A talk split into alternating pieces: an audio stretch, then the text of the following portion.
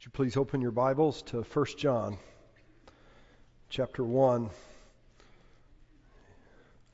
If you're not sure where that's at, it's toward the very back of your Bible. 1 John chapter 1.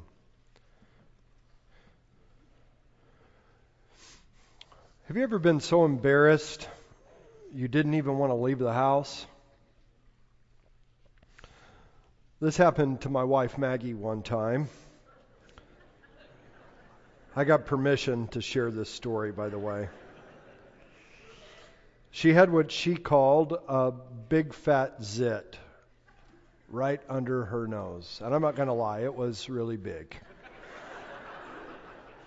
It didn't bother me, but it bothered her quite a lot. I heard about it for two days. Have you seen this zit? It's so big I can see it without even looking in the mirror. What is going on? she said. And those of you who know her, she added her classic line It's disgusting. She tried all of the remedies on the internet to minimize uh, the nature of what was uh, being seen. She tried to cover it up with makeup, but it was all to no avail. And on the third day of the Big Zit fiasco, we had dinner scheduled with some friends, and we didn't want to cancel, but how could she be seen in public with this cyst, I mean, zit on her face? What would she do? Well, as I arrived at the restaurant to meet her, I found out what her plan was. She had put a full size band aid over that zit. I about lost it but I kept a straight face. As at right about that time, our dinner guests slid into the booth across from us. It only took them about two seconds to start looking at Maggie's face, although they tried to hide it. It was awkward. And so Maggie broke the silence, the awkwardness, and said, I know. I've got a band aid on my face. Let's just get that out of the way. I have a big fat zit, and this is the only way to cover it up. Everybody died laughing, as you can imagine, including Maggie. Isn't it amazing the silly things that we do to try to cover up our blemishes? And not just our physical blemishes. We do some really stupid stuff to cover up our spiritual blemishes as well. When we sin, we generally do one of two silly things. We might act like our sin is no big deal, we minimize it, or we may try to cover it up, to hide it, to hide it from others, maybe even to hide it from ourselves and to hide it from God. But isn't that ridiculous? And isn't it unfortunate? You see, when we hide our sin from God, we miss out on an opportunity to experience the blessings of Christ, who has dealt with our sin in his life, his death, and his resurrection. So, how do you deal with sin? You do sin, how do you deal with it? Do you act like it's no big deal? Do you try to hide it? Or do you do what we ought to do, and that is bring it into the light, knowing that Jesus has dealt with it? How we deal with our sin is critical to our ongoing life as Christians.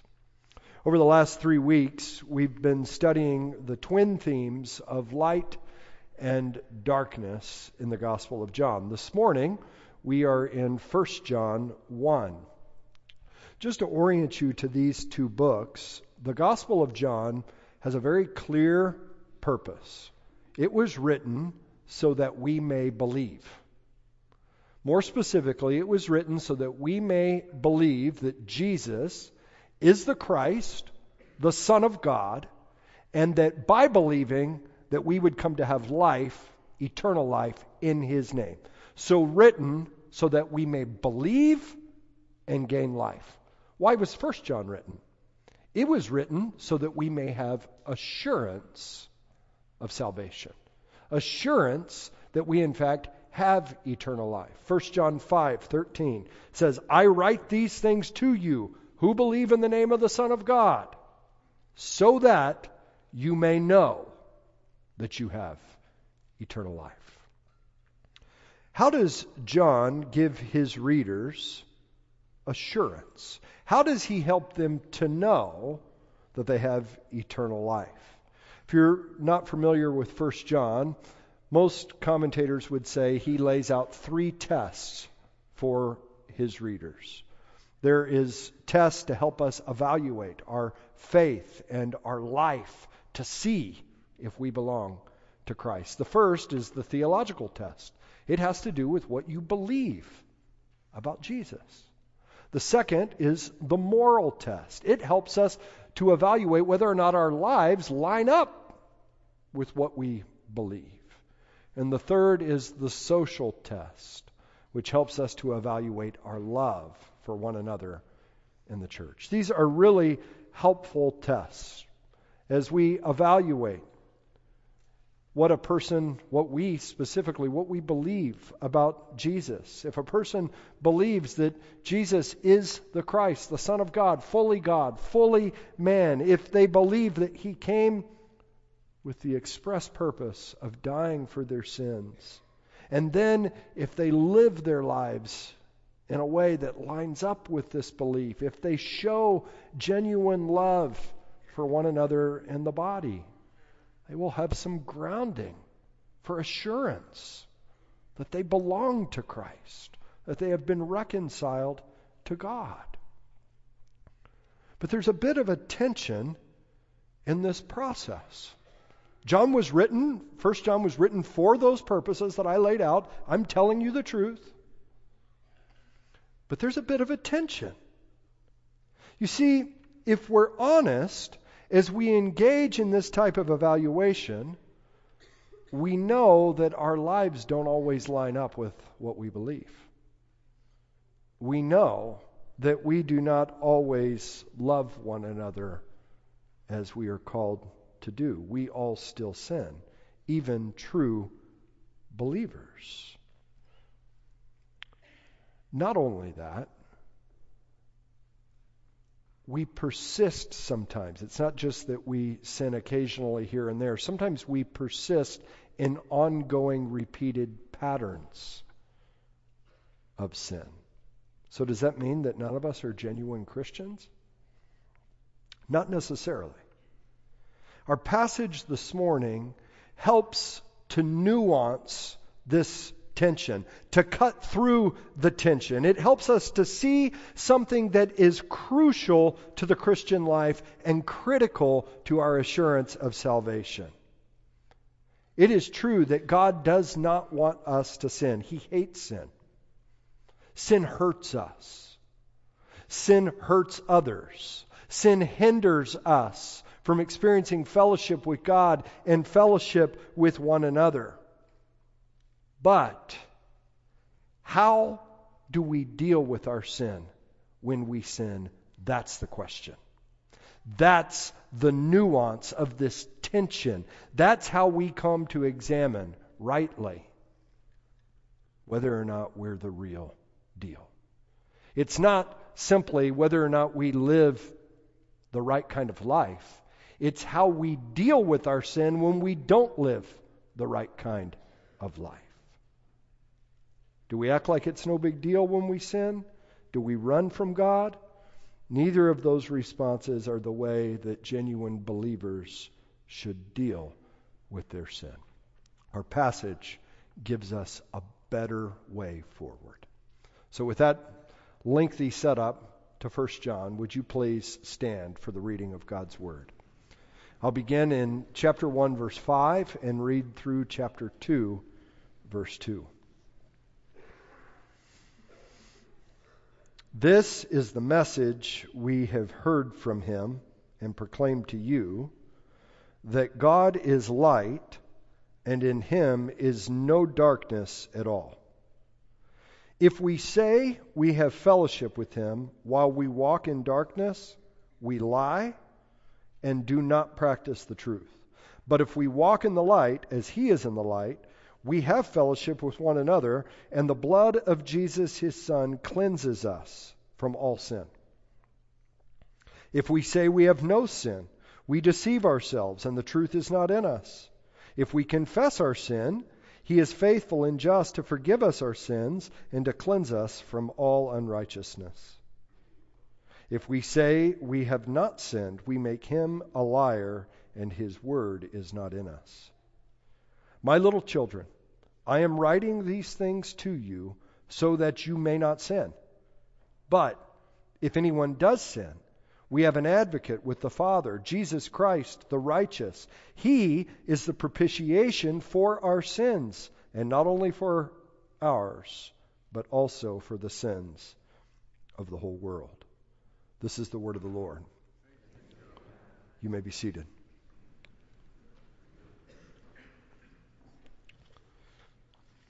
My original title was Walking in the Light. I've changed it to How to deal with sin. The reason I've done that is because I believe that one of the key things to assurance of salvation is how we deal with sin. John wants his readers to have assurance, and if you believe in Christ, I want you to have that assurance as well. If you don't believe, I'm praying that these sermons on the light in John and now in 1 John, that they would lead you to repentance and to faith. But for those who believe, I want you to have assurance. John wants you to have assurance. God wants you to have assurance. And our assurance is linked with the way we deal with sin.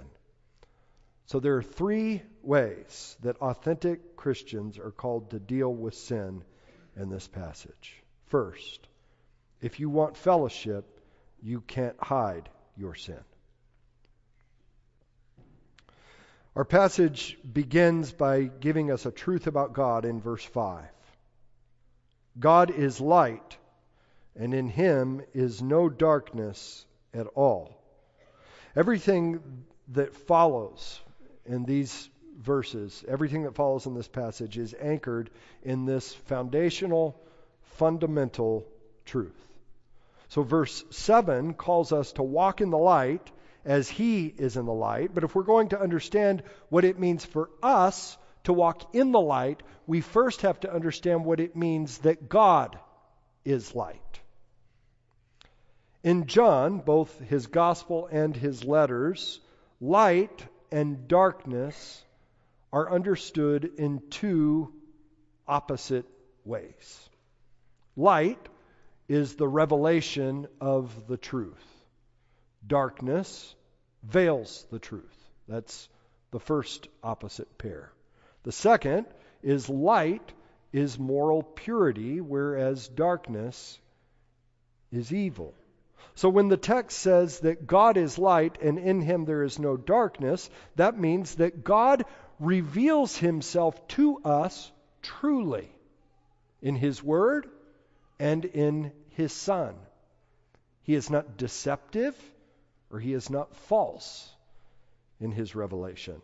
And he doesn't hide himself from us. Thank God. Second, he is holy. There is no evil in God. So when John calls us to walk in the light as he is in the light, that means that we are called to live in a way that is consistent with who God is. We ourselves are called to live holy lives, not evil lives. And here's what I want to emphasize we are called to live our lives out in the open, not in secret. Sin and secrecy keep us from intimacy with God. Let me say that again.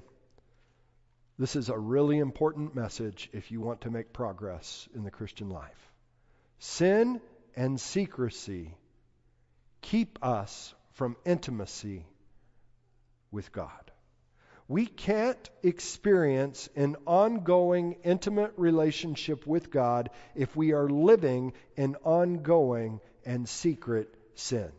Look at verse 6. If we say we have fellowship with God while we walk in darkness, we lie and do not practice the truth.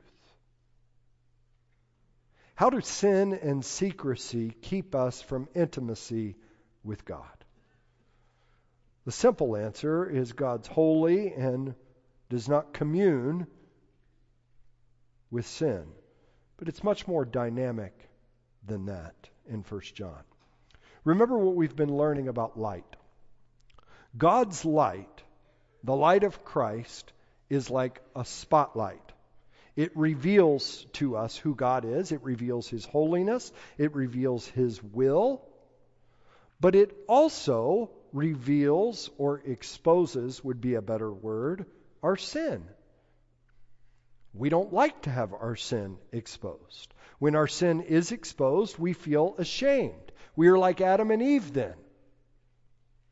We feel naked. And what do naked people generally do?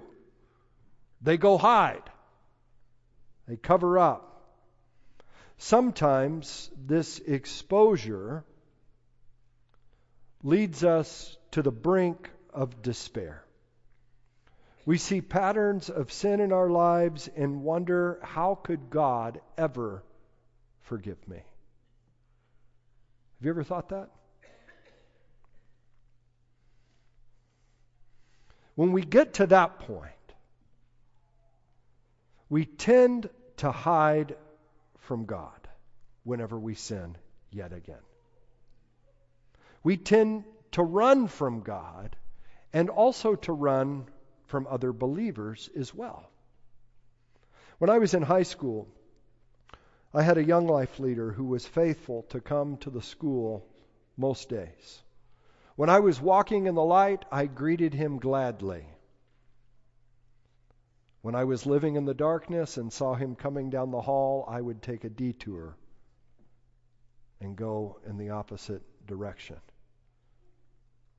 Those of you who are in ministry, whether vocational or simply involved in people's lives, you know what I'm talking about. And the rest of you who have ever had somebody that's discipling you or leading you, you know what I'm talking about as well. When we live in sin, we hide from God and we hide from others. We tend to stop spending time with the Lord when we feel ashamed.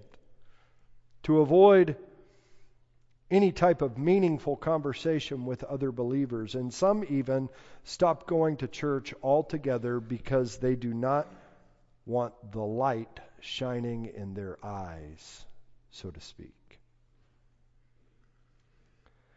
But, friends, when we're afraid of the light, we forget something very important about the light. The light not only reveals God's holiness, it not only exposes our sin, it does both of those things, but it does something else. It also throws light on the cross of Jesus Christ. And that is the answer to our sin and our shame. When we live in secret sin, we rob God of the opportunity, as verse 7 says, to cleanse us from our sin. If we walk in the light, as he is in the light, verse 7 says, the blood of Jesus cleanses us from all sin. And this cleansing is not simply covering up our spiritual zits, it removes them so that we can go out in public, so to speak. Come out. We're covered. We're okay. We are secure if we are in Christ. We do not have to hide.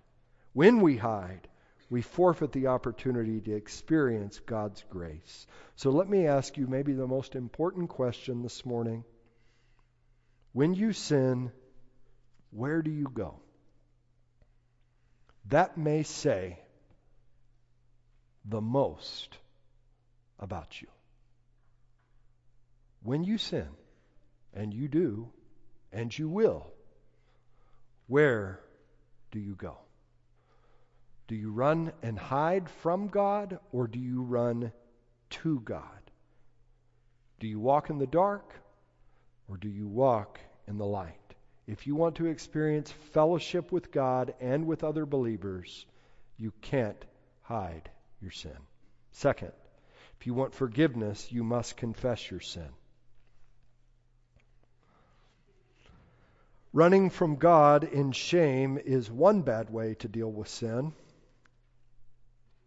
or one unhealthy way. But there's an opposite error, and that is the error of minimizing our sin. I think some of the false teachers in John's day were doing that. Look in verse 8.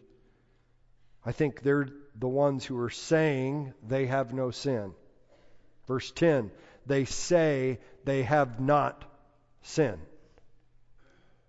To say we haven't sinned is to deny our sin, and to deny our sin is to deceive ourselves. We all know that we're sinners and that we continue to sin throughout our lives. Although we are striving after holiness, hopefully, interestingly, as we get more like Jesus, we become more aware of our sin, don't we? But denying sin is not only deception, denying sin also makes God out to be a liar. In what way? Well, first of all, God has said in His Word repeatedly and in no uncertain terms, all have sinned and fall short of the glory of God. So when we say we haven't sinned, we are making God's word a lie. But not only that, we are lying against God's actions. God's actions prove that we sin. What do I mean by that? God sent his only Son to pay the penalty for our sins. If a person says they are without sin, they are mocking the most significant work of God. They mock the fact that Christ died for our sins. Minimizing sin is a big problem in our society. It, it's a huge problem in our society. And it's a big problem in churches as well the pastor of one of the largest churches in America was interviewed some years ago by Larry King. When Larry King asked him if he had ever used the word sinner, the pastor replied, I don't use it. I never thought about it, but I probably don't use it. But most people already know what they're doing is wrong. When I get them to church, I want to tell them, you can change. You see, when preachers start talking about sin, people start squirming. Sometimes even protesting. Can't you just be more positive? I've been asked that question before. Maybe some of you have wondered why does he have to talk so much about sin and judgment? Let me be very clear. It is my great desire to be positive, if you want to put it that way.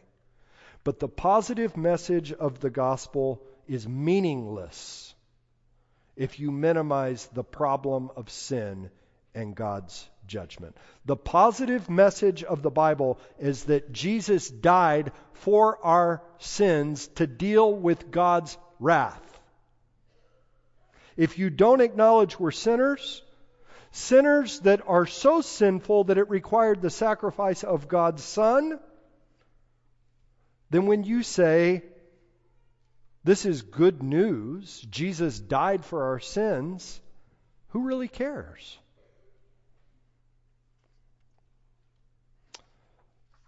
We are experts at denying our sin. not just in the culture, not just in the mega churches, but in our everyday lives. We may not deny it in the same way, but we still deny it in all kinds of ways. Let me try to drive this home. Think of the last time somebody pointed out something that you did wrong. What was your immediate response? Not necessarily what did you say, but what did you think? Wasn't the first response defensiveness?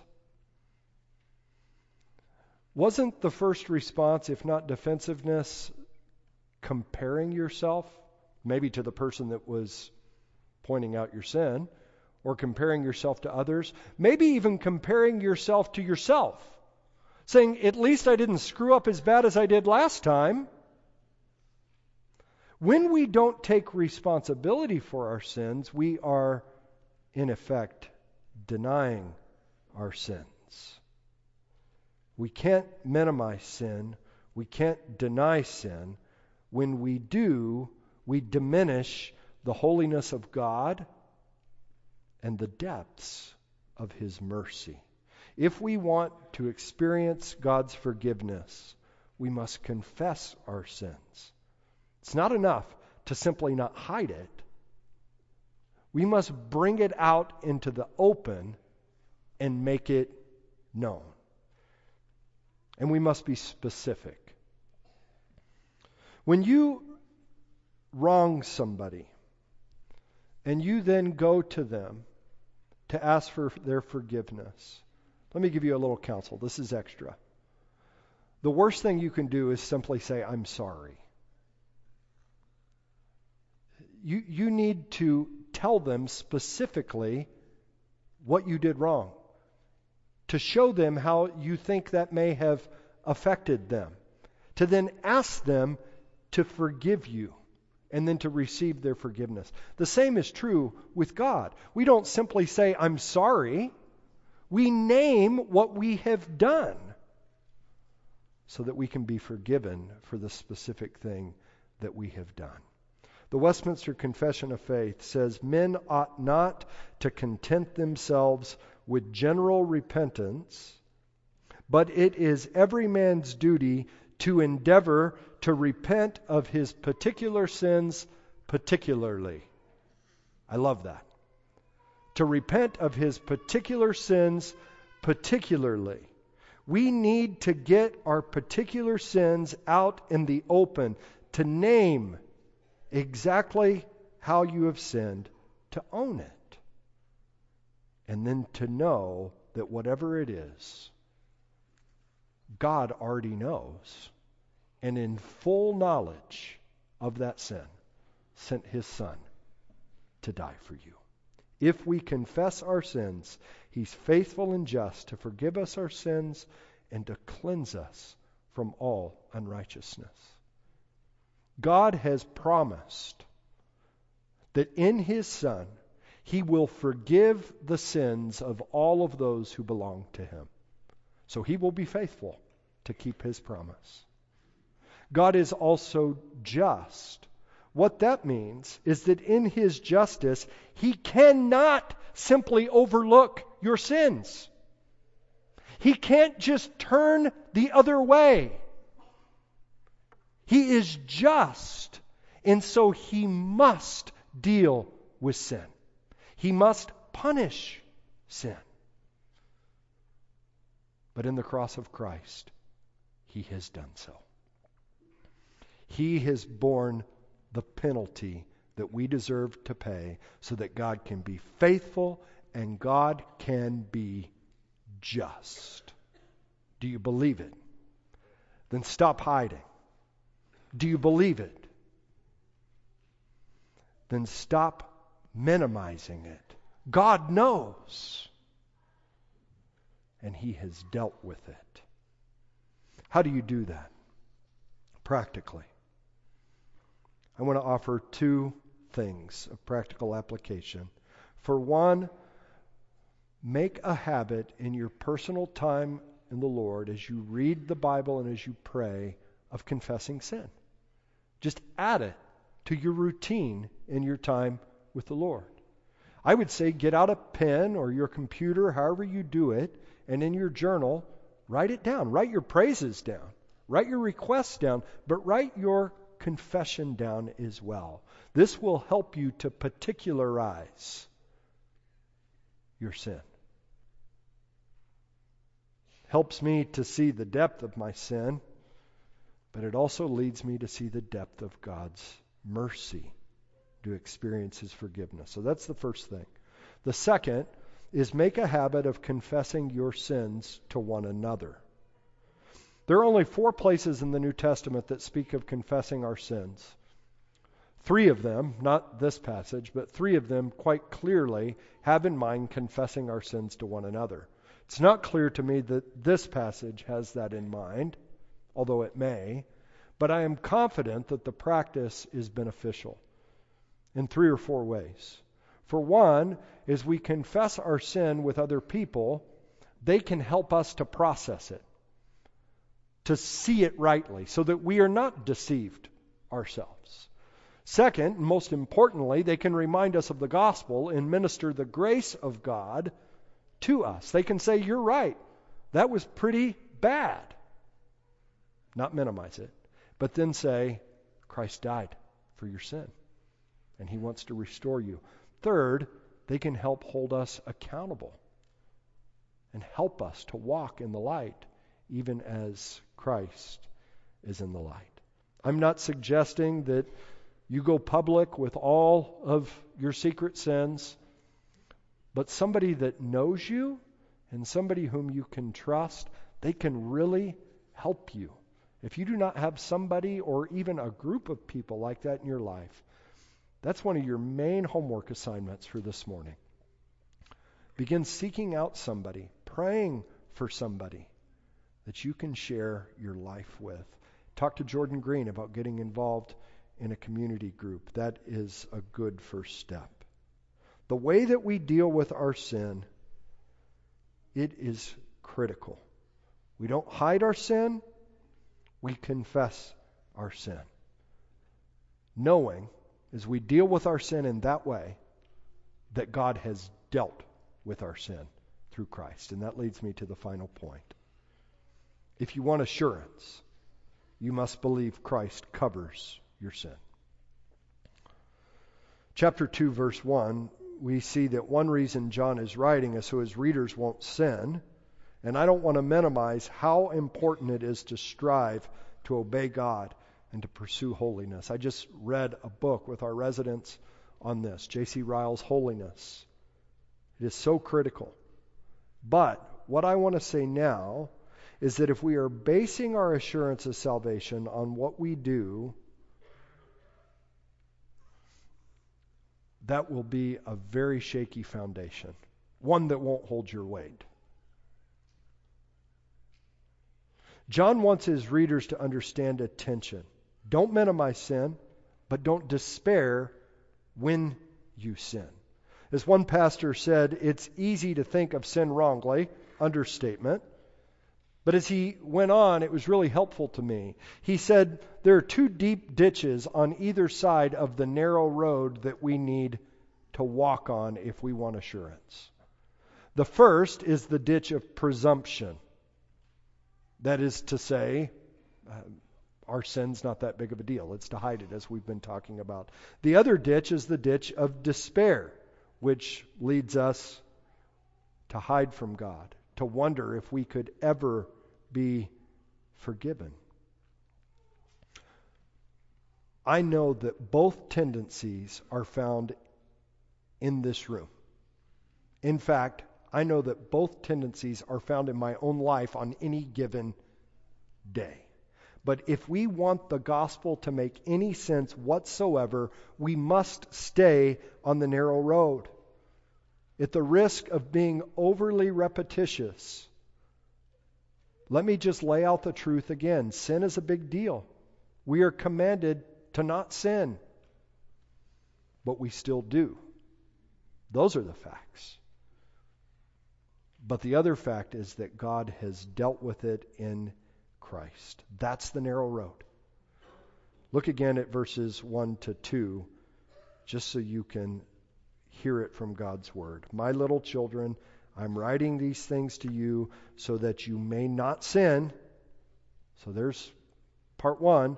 But if anyone does sin, we have an advocate with the Father, Jesus Christ the righteous. He is the propitiation for our sins, and not only for ours, but also for the sins of the whole world. Sin's a big deal to God. Such a big deal that we deserve God's just judgment. We deserve God's wrath. But if we have placed our trust in Christ, if we have repented of our sins and cling to Christ, He is the propitiation for our sins. What does that mean? Big word, an important word for you to understand. What that means is that through his death on the cross, he has satisfied the wrath of God. That's what propitiation means. Our sins are covered through his blood, and his righteousness is then given to us by faith, so that God no longer stands in relationship to us according to wrath, but grace. For all who believe in Christ, the text tells us that Christ is our advocate. Why does it use that language? This language is critical. It's legal language. It's courtroom language. Imagine for a moment that you are on trial. You're being accused of being an inauthentic Christian. Are you an inauthentic Christian? I am at times. You're being accused of being a hypocrite. And truth be told, you are a hypocrite. There's a lot of evidence stacked up against you. It's plain in this trial that you are a sinner, that you are guilty. So, how can you have any assurance in this scenario? You can't. If you are basing your assurance on your life and what you have done. But if you are in Christ, you have an advocate standing there in the courtroom, standing there and saying, I've got you covered. An advocate who has no sin in and of himself. He is the light he is the righteous one. He reflects God's holiness perfectly. But not only that, he says, I've got you covered because I've paid the penalty for your sin. God takes sin seriously, so seriously that he has dealt with it. Jesus has satisfied God's wrath. That's what it means that he is the propitiation for our sins. He offered his life, a perfect life, in place of your sinful life. He offered his life on the cross to pay the penalty that you deserve. To put it in the language of 2 Corinthians, he became sin, who knew no sin, so that in him we might become the righteousness of God. And so now, if you are in Him, God chooses to look on Christ and His perfect righteousness, His perfect sacrifice, instead of you. That is the only way you can have assurance, is to know that God is looking at His Son in the courtroom instead of looking at you. We have an advocate with the Father, Jesus Christ, the righteous one, before the throne of God above. The song says, I have a strong and perfect plea, a great high priest whose name is love, whoever lead, lives and pleads for me. Because the sinless Savior died, my sinful soul is counted free for God the just is satisfied to look on him and pardon me. To look on him and pardon me. Are you really a Christian? Your only assurance comes from placing your trust in Him, in Christ the righteous. He has dealt with your sin. That's what enables you to deal with your sin in healthy ways. That's my sermon. He's dealt with your sin once and for all. That's what enables you to deal with your sin in healthy ways. Christ's work is the thing that enables you to run to Him instead of from Him. Christ's work is the thing that enables you to confess your sin instead of denying it. It's Christ's work that enables you to experience intimate fellowship with God. It's Christ's work that enables you to experience forgiveness. Not just to have forgiveness, but to experience forgiveness every day. How do you deal with your sins, friends? Maybe the most important thing about your ongoing walk with Jesus. Are you walking in the darkness? Or are you walking in the light? Let's pray.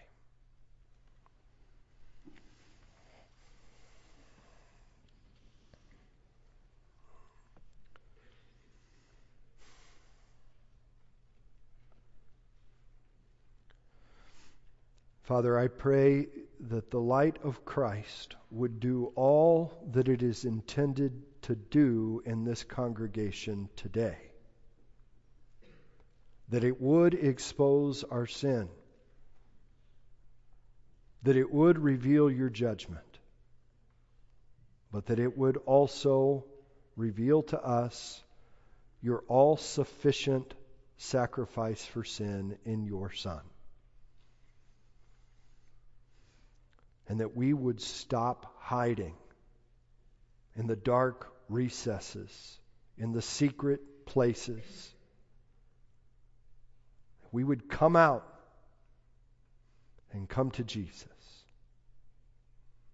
Receive and experience your great mercy. To know that we are beloved children. To bask in that to marvel in that. We're not good enough. But your Son is. Show us Christ. May we cling to him. Amen.